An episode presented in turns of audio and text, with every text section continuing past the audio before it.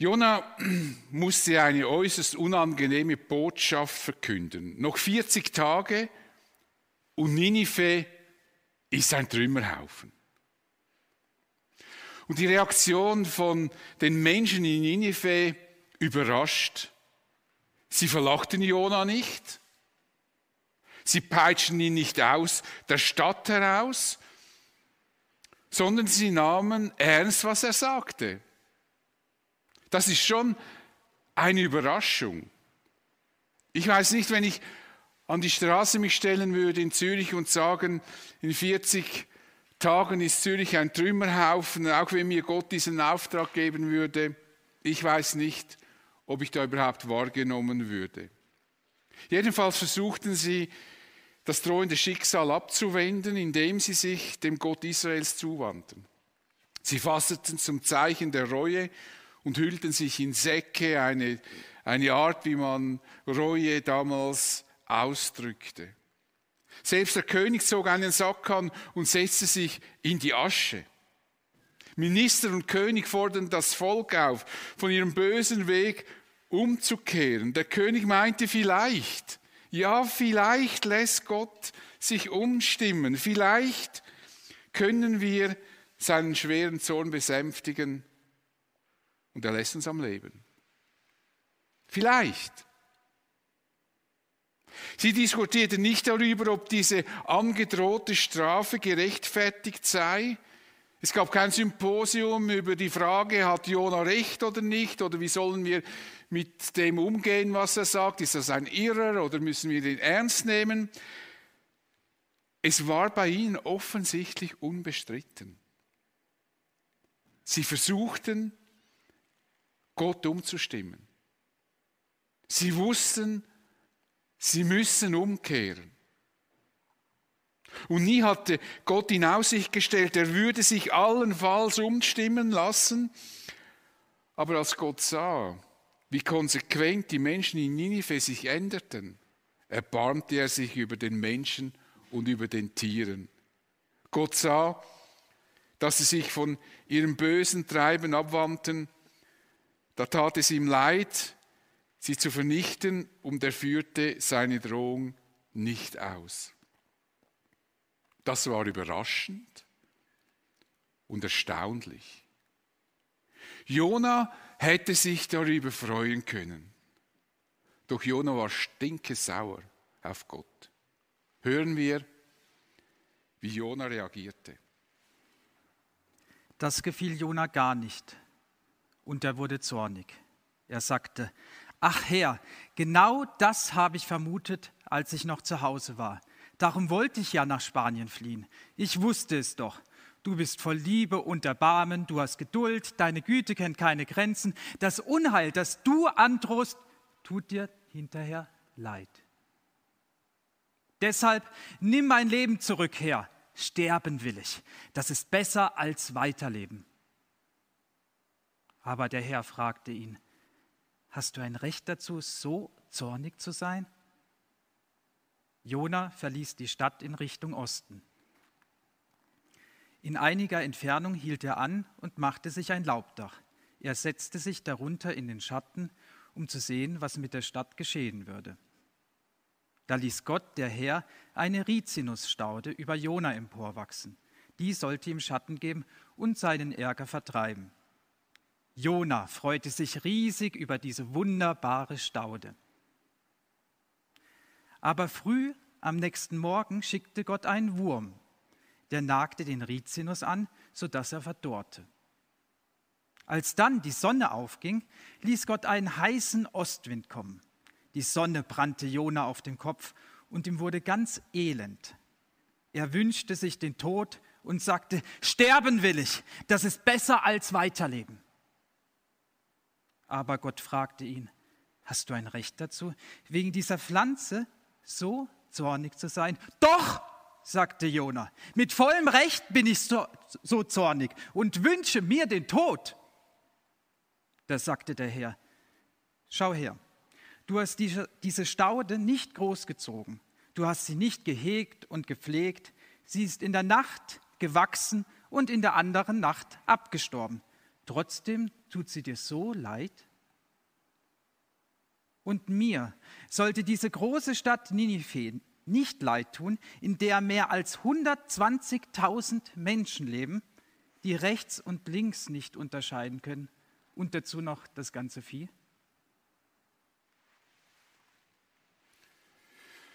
Würde eine meiner Predigten bewirken, dass eine ganze Stadt vor Gott sich demütigen würde. Es müsste ja nicht gleich die Stadt Zürich sein, es kann Schlieren sein oder Urdorf oder Rüschlikon oder Wittikon, was auch immer, dann würde ich mich vermutlich freuen.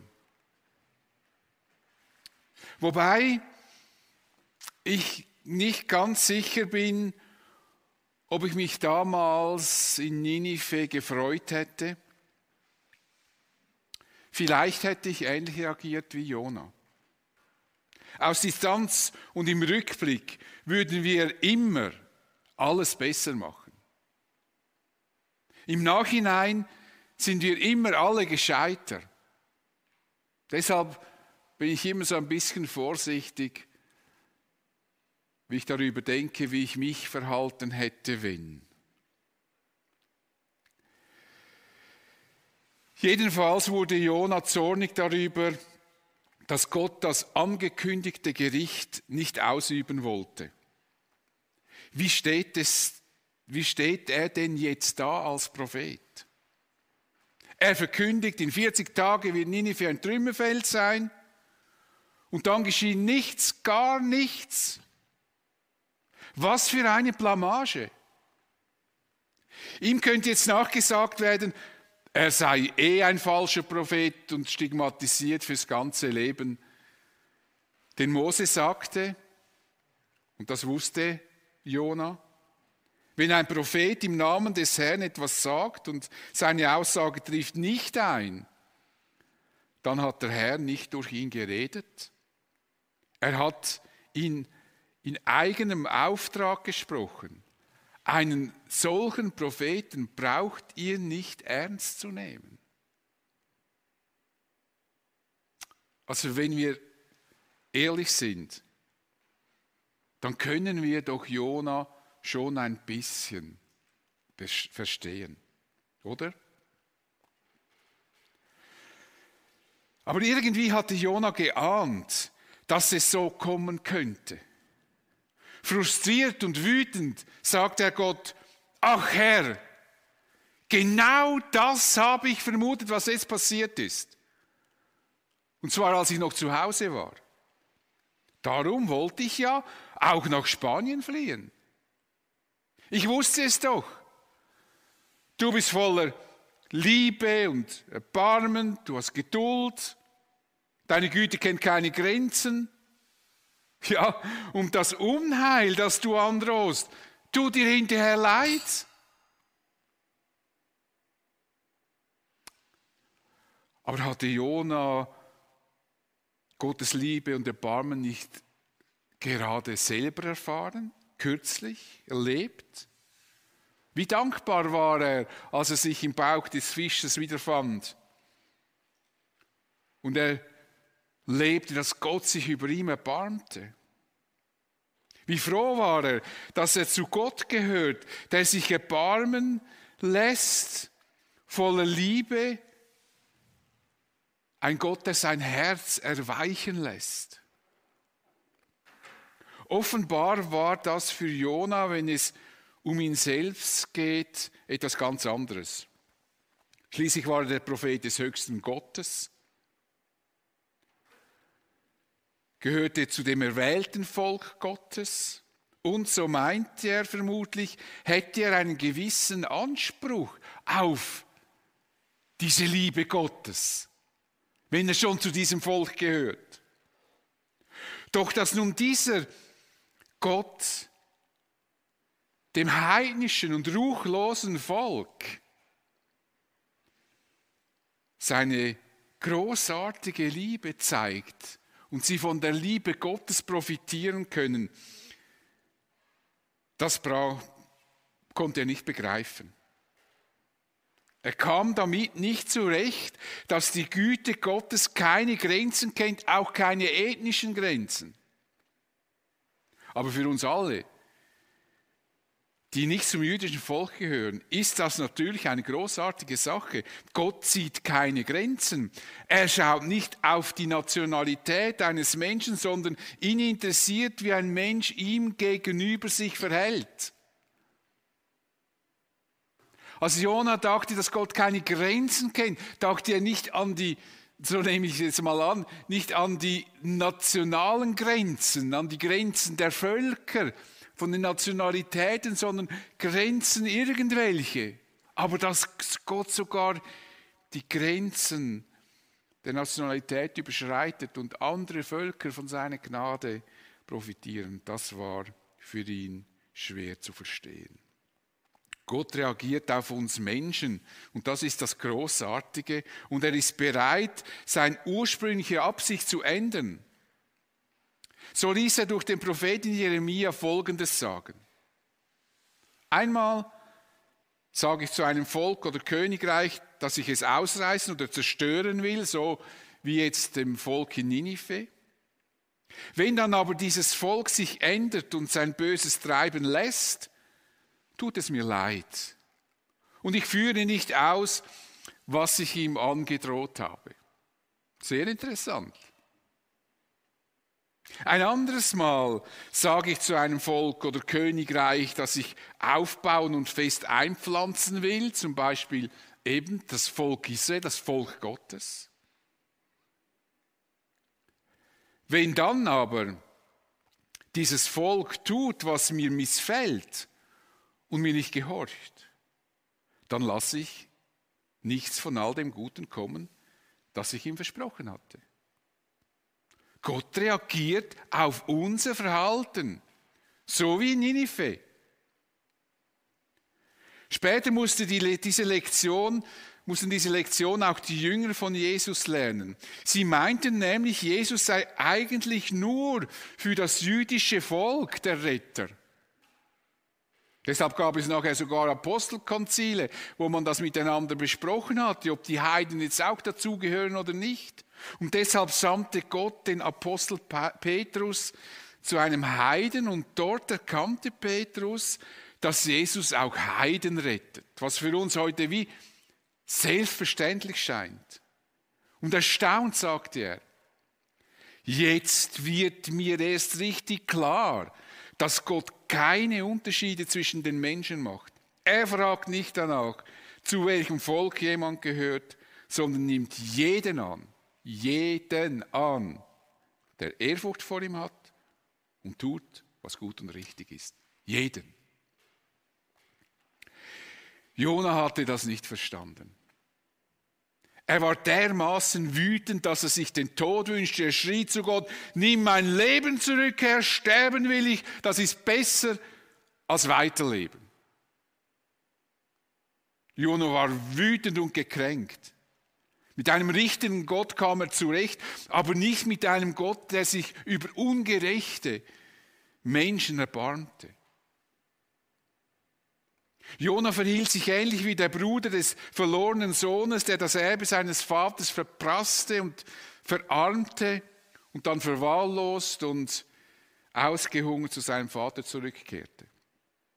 Der Vater freute sich riesig über die Rückkehr seines Sohnes, kleidete ihn neu ein, gab ihm die Würde als Sohn zurück, also er wurde wieder als rechtmäßiger Erbe eingesetzt und er veranstaltete ein großes Fest, ein Freudenfest. Doch sein Bruder dieses verlorenen Sohnes schmollte und weigerte sich, am Fest seines abtrünnigen Bruders teilzunehmen. Er war wütend, wütend wie Jona. Und er beklagte sich beim Vater, der zu ihm aufs Feld hinausging und sagte, komm doch hin zum Fest, komm doch. Wir wollen das doch feiern. Und wütend sagt er seinem Vater, nun kommt dieser Mensch da zurück. Also spricht nicht von seinem Bruder, sondern von diesem Mensch, deinen Sohn. Nun kommt dieser Mensch, dein Sohn, zurück der dein Vermögen mit Huren durchgebracht hat, und du lässt das Mastkalb für ihn schlachten.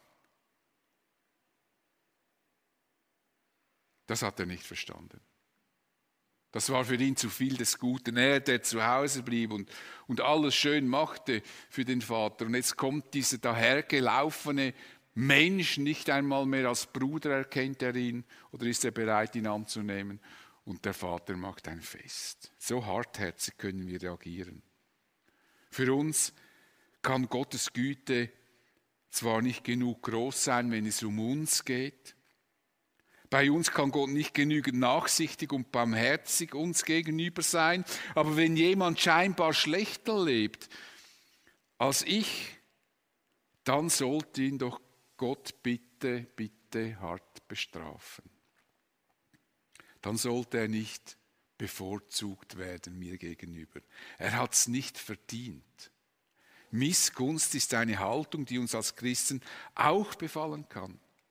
Wir können dann hart und unbarmherzig werden, viel unbarmherziger als Gott. Und Gott fragte Jona, hast du ein Recht dazu, so zornig zu sein? Jona war nicht in der Lage, eine Antwort zu geben.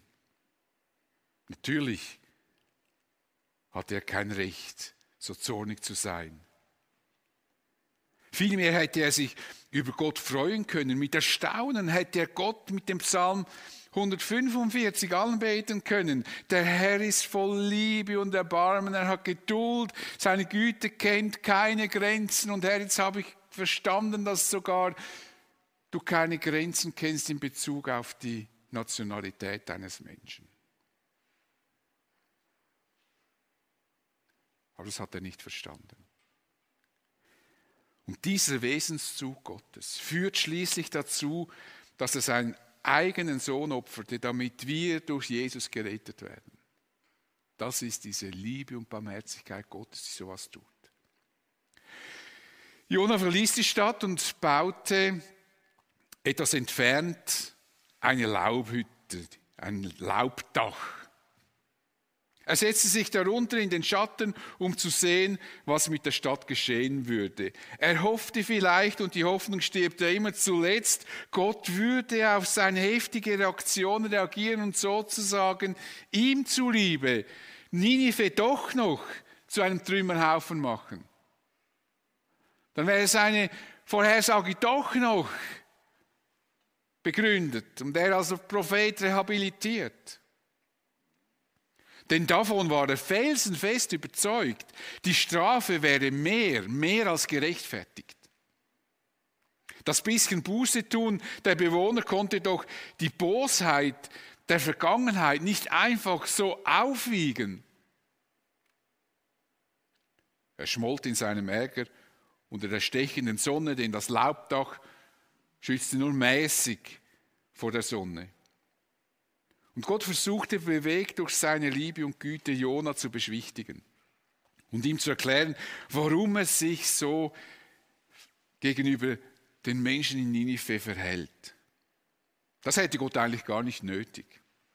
Aber Gott möchte, dass wir ihn verstehen können.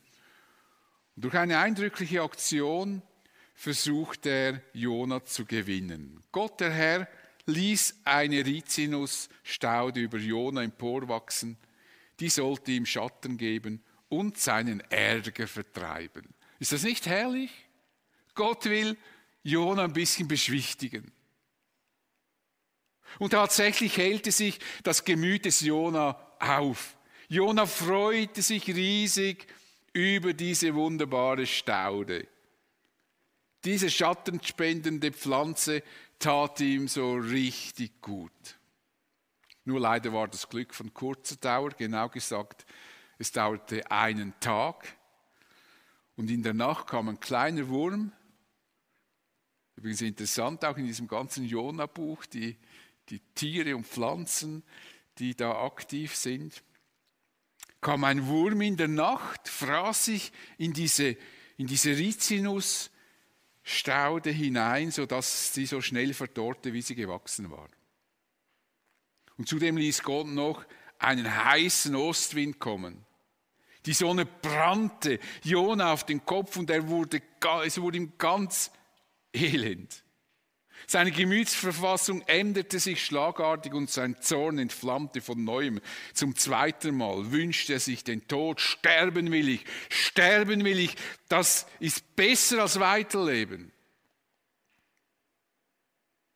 Und Gott fragt ihn, hast du ein Recht dazu? Wegen dieser Pflanze so zornig zu sein? Eine interessante Frage von Gott. Hast du ein Recht, zornig zu sein? Wie schnell fühlen wir uns im Recht, unserem Zorn freien Lauf zu lassen? Doch statt zornig zu werden, weil in unserem Leben nicht alles so läuft, wie wir das gerne hätten und erwarten, dass Gott das tut in unserem Leben, sollten wir vielmehr dankbar dafür sein, dass wir nicht all das bekommen, was wir eigentlich verdienen würden. Das wäre dann schlimm. Gäbe uns Gott das, was wir verdienen. Wir sollten dankbar sein, dass Gott uns gnädig ist. Doch Jona war sich sicher. Mit vollem Recht. Mit vollem Recht bin ich zornig und ich wünsche mir mit vollem Recht den Tod. Basta.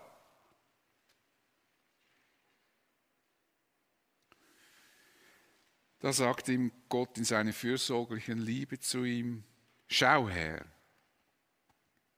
du hast diese Staude nicht großgezogen, du hast sie nicht gehegt und gepflegt, sie ist in einer Nacht gewachsen und in der anderen abgestorben. Und trotzdem tut sie dir leid. Jona ist ein gutes Beispiel eines privilegierten, verwöhnten Menschen der den Bezug zu den wichtigen Dingen des Lebens verloren hat. Jona gehörte zum auserwählten Volk Gottes. Ein unglaubliches Privileg. Er war offenbar der Meinung, das müsse genügen. Er meinte wohl, dass Gottes Aufgabe nun darin bestehen müsste, dafür zu sorgen, dass es ihm gut geht und sei es nur dieser Schattenplatz. Er trauerte einer Staude nach, für die er sich in keiner Art und Weise investierte. Hauptsache, er hatte Schatten. Egal, was mit den anderen Menschen geschieht, sollen sie doch zugrunde gehen, aber ich brauche Schatten. Und weil Gott ihm diesen Schatten wegnahm, wollte er sterben.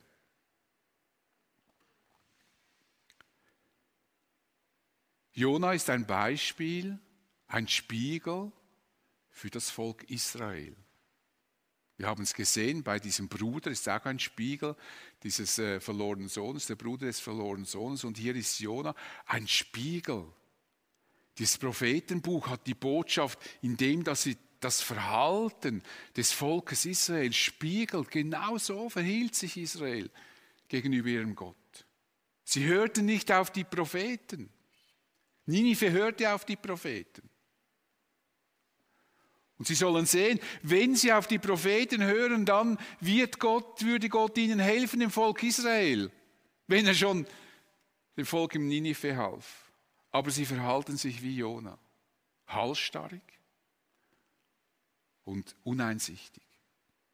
Und ist Jona hier nicht, sind wir Jona hier nicht auch sehr ähnlich?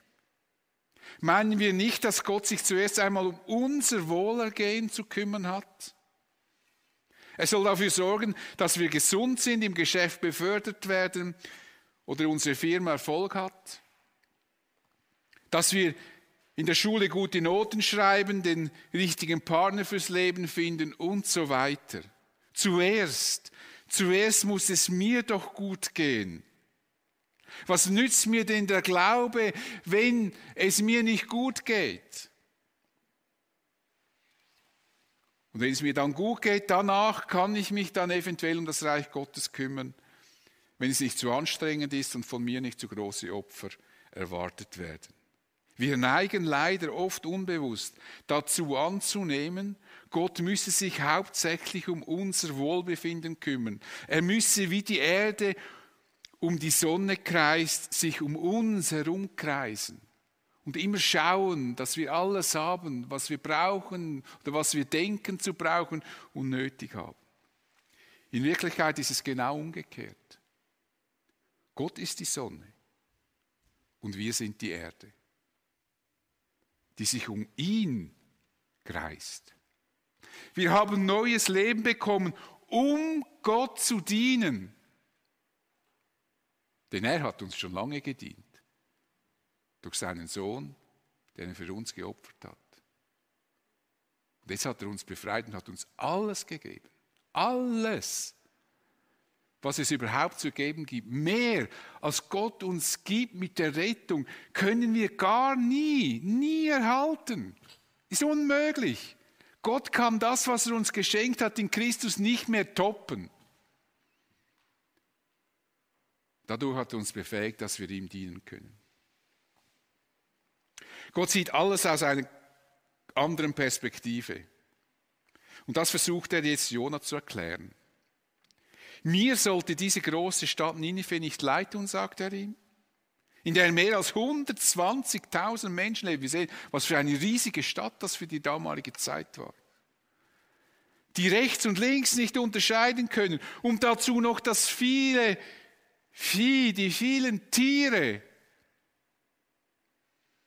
Anders gesagt, Jona, du bejammerst eine Staude, die du weder gepflanzt noch aufgezogen hattest. Mir aber sollen die Menschen, die ich geschaffen habe, einfach egal sein. All die Tiere soll ich einfach vernichten. Ich habe sie erschaffen. Menschen und Tiere können wir nicht, können mir nicht gleichgültig sein. Nein, Gott ist es niemals gleichgültig, wenn seine Geschöpfe, wenn er seine Geschöpfe strafen muss. Er liebt es, wenn er sich erbarmen kann, wie hier über den Menschen und Tieren von Ninive. Durch den Propheten Ezekiel lässt er sagen, meint ihr, ich hätte Freude daran, wenn ein Mensch wegen seiner Vergehen sterben muss? Nein. Ich freue mich, wenn er von seinem falschen Weg umkehrt und am Leben bleibt. Ich freue mich am Leben, nicht am Tod und nicht am Strafen. Gott freut sich über alle Menschen, die umkehren und, und über denen er sich erbarmen kann. Er liebt alle Menschen, ganz unabhängig von ihrer Herkunft, egal zu welchem Volk sie gehören. Bei Gott gibt es keinen Rassismus, absolut keinen. Gott freut sich über jeden Menschen, der sich ihm zuwendet, über dem er sich erbarmen kann.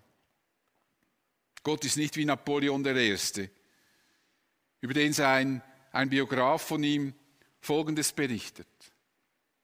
Als der Kaiser am Abend nach der verlorenen Völkerschlacht bei Leipzig am 19. Oktober 1813 auf dem Schlachtfeld das Röcheln der Sterbenden hörte, und zwar seinen eigenen Leuten wohlbemerkt, rief er geringschätzig und höhnisch, wertlose Masse. Bei Gott gibt es keine wertlose Masse. Egal wer du bist, Gott liebt dich. Was dich als Mensch wertvoll macht, ist die Tatsache, dass du ein Geschöpf Gottes bist und von ihm geliebt wirst. Jan Piet Watson, Professor am Faller Seminar, erzählte seinen Studenten, Manchmal wird man geliebt, weil es wertvoll genug ist, oder manches wird geliebt, weil es wertvoll genug ist. Manches ist wertvoll, weil es geliebt wird. Er nannte Dinge wie Schauspieler, Sportler, Kunstwerke, die um ihres Wertes willen geliebt werden. Und dann berichtete er von der schmutzig ledierten Stoffpuppe seiner Tochter Rosemarie, die sie über alles liebte. Die Puppe hatte an und für sich keinen Wert. Allein die Liebe des Kindes machte sie wertvoll. Niemand hätte nur einen Franken für diese Puppe noch bezahlt. Und als die Familie von Schottland nach Amerika umzog, nahm jeder das Wertvollste mit und Rosemarie natürlich ihre Puppe. Und als sie auf dem Flugplatz waren, verlegte Rosemarie die Puppe und es brach Panik aus. Die Familie überlegte, ob sie, ob sie diesen Flug verschieben muss, damit sie die Puppe noch finden. Und glücklicherweise fanden sie sie dann noch vor dem Abflug und die Puppe übte dann wieder diese magische Kraft auf dieses kleine Mädchen aus. Wir sind wie diese scheinbar wertlose Puppe. Wertvoll sind wir einzig, weil wir von Gott geliebt sind. Gott macht uns wertvoll.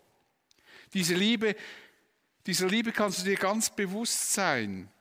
Und wenn du dich noch nicht Jesus zugewandt hast, dann kannst du heute dein Leben Jesus anvertrauen. Und Gott wird sich über dir erbarmen. Er wird dir seine Schuld, deine Schuld erlassen, wie groß sie auch sein mag. Paulus schrieb den Römern, also den Christen in Rom, Gott beweist uns seine Liebe dadurch, dass Christus für uns starb, als wir noch Sünder waren. Also nicht dann, er hat nicht gewartet, bis wir gut werden und dann vielleicht tut er was, sondern als wir noch Sünder waren, als wir eben noch so un ansehnlich waren, wie diese Puppe. Aber er hat uns wertvoll gemacht. Für ihn sind wir wertvoll. Größere Liebe kann uns Gott nicht zeigen, als dass er seinen eigenen Sohn wegen unserer Schuld hinrichten ließ. Jesus starb für unsere Sünden und wenn wir uns, an, wenn wir uns Jesus zuwenden, dann wird sich Gott über uns genauso erbarmen wie über den Menschen in Ninive. Und deshalb schrieb Paulus weiter, deshalb kann es jetzt, nachdem wir aufgrund seines Blutes für gerecht erklärt werden, also aufgrund des Todes von Jesus am Kreuz, gerecht erklärt worden sind, keine Frage mehr sein, dass wir durch ihn vor dem himmlischen, dass wir durch ihn vor dem kommenden Zorn Gottes gerettet werden. Das Gericht wird uns nicht treffen, genauso wie Ninive. Das Gericht, das wir verdienen würden, wird uns nicht treffen, weil Jesus uns am Kreuz die Strafe abgenommen hat. Und vielleicht reagiert ihr anders als die Menschen in Ninive. Vielleicht denkt ihr, na, das stimmt gar nicht und, und warum und wieso ist das nötig? In Ninive war ihnen klar, es ist nötig. Wir müssen umkehren, damit sich Gott erbarmt. Ein aufrichtiges Gebet, wenn du Jesus noch nicht kennst. So bist du nur ein aufrichtiges Gebet zu diesem großartigen Glück entfernt. Nun, wir sind am Ende dieses, dieser Ereignisse im Leben Jonas angekommen. Widerstand gegen Gott, der Fall Jona, heißt diese Serie. Könnt ihr alles nochmal nachhören auf unserem YouTube-Kanal oder auf unserer Webseite. Leider wissen wir nicht, wie Jona auf Gott reagierte und wie sein Leben weiter verlief. Aber das ist eigentlich gar nicht so wichtig. Viel wichtiger ist, wie wir Gott antworten, also wie du und wie ich Gott antworte.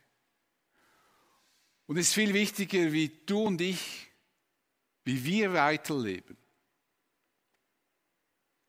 Die Hauptperson in der Geschichte ist nämlich nicht Jona, sondern Gott, Gott, der sich in seiner Liebe und Gnade Menschen zuwendet. Ein kleines Mädchen wurde im Gespräch mit etwas größeren Kindern gefragt, du, wie groß ist eigentlich dein Bruder? Das Mädchen war ganz unsicher und sagte, ja, ich weiß, ich weiß nicht, wie groß er ist. Und dann sagte sie, ja, aber du musst doch wissen, wie groß dein, dein Bruder ist. Du musst doch, wenn du mit ihm sprichst, musst du doch zu ihm hochschauen. Und dann hat es geklickt bei diesem Mädchen. Dann hat sie gestrahlt und gesagt, ah nein, nein, ich muss nicht hochschauen. Wenn ich mit meinem Bruder spreche, dann bückt er sich zu mir herunter. Dann bückt er sich zu mir herunter. Und wenn die Geschichte Jonas uns etwas zeigt, dann dies, Gott bückt sich unermüdlich zu uns hinunter und oft verstehen und begreifen das überhaupt nicht. Wie recht er mit ihm? tun so, wie wir Richter wären. Dabei neigt er sich zu uns. Er ist von der Liebe und Sehnsucht nach einer Beziehung zu uns getrieben. In Jesus hat sich Gott ganz tief, ganz tief zu uns hinuntergebückt. Tiefer geht nicht, das könnt ihr mir glauben. Um uns zu gewinnen. Dich und mich. Im Johannesevangelium steht, er, der das Wort ist, wurde ein Mensch, also Gott wurde ein Mensch von Fleisch und Blut und lebte unter uns. Wir sahen seine Herrlichkeit, eine Herrlichkeit voller Gnade und Wahrheit, wie nur er als der einzige Sohn sie besitzt. Er, der vom Vater kommt. So tief hat sich Gott zu uns gebückt. Und diesen Sohn hinrichten lassen, aus Liebe zu uns. Ich bete mit uns. Ja, Vater, es ist unfassbar, was du getan hast. Und ich staune oft über unsere Arroganz dir gegenüber. Ja, wir würden zusammensitzen, wir würden weiß ich was machen, um zu diskutieren, ob du das, ob du so handeln darfst oder anders oder was du hättest tun sollen, statt einfach zu staunen über das große Geschenk, das du uns Menschen machst, zu staunen über deine unfassbare Liebe. Denn wenn es jemand nicht nötig hätte, sich zu uns hinunterzubücken, und sich um uns zu kümmern, dann bist es du, aber gerade du machst das in einer unglaublichen Weise. Und du hast uns durch deinen Sohn die Schuld vergeben und die Türen zum Himmel aufgestoßen. Ich bete dich an und danke dir von ganzem Herzen. Amen.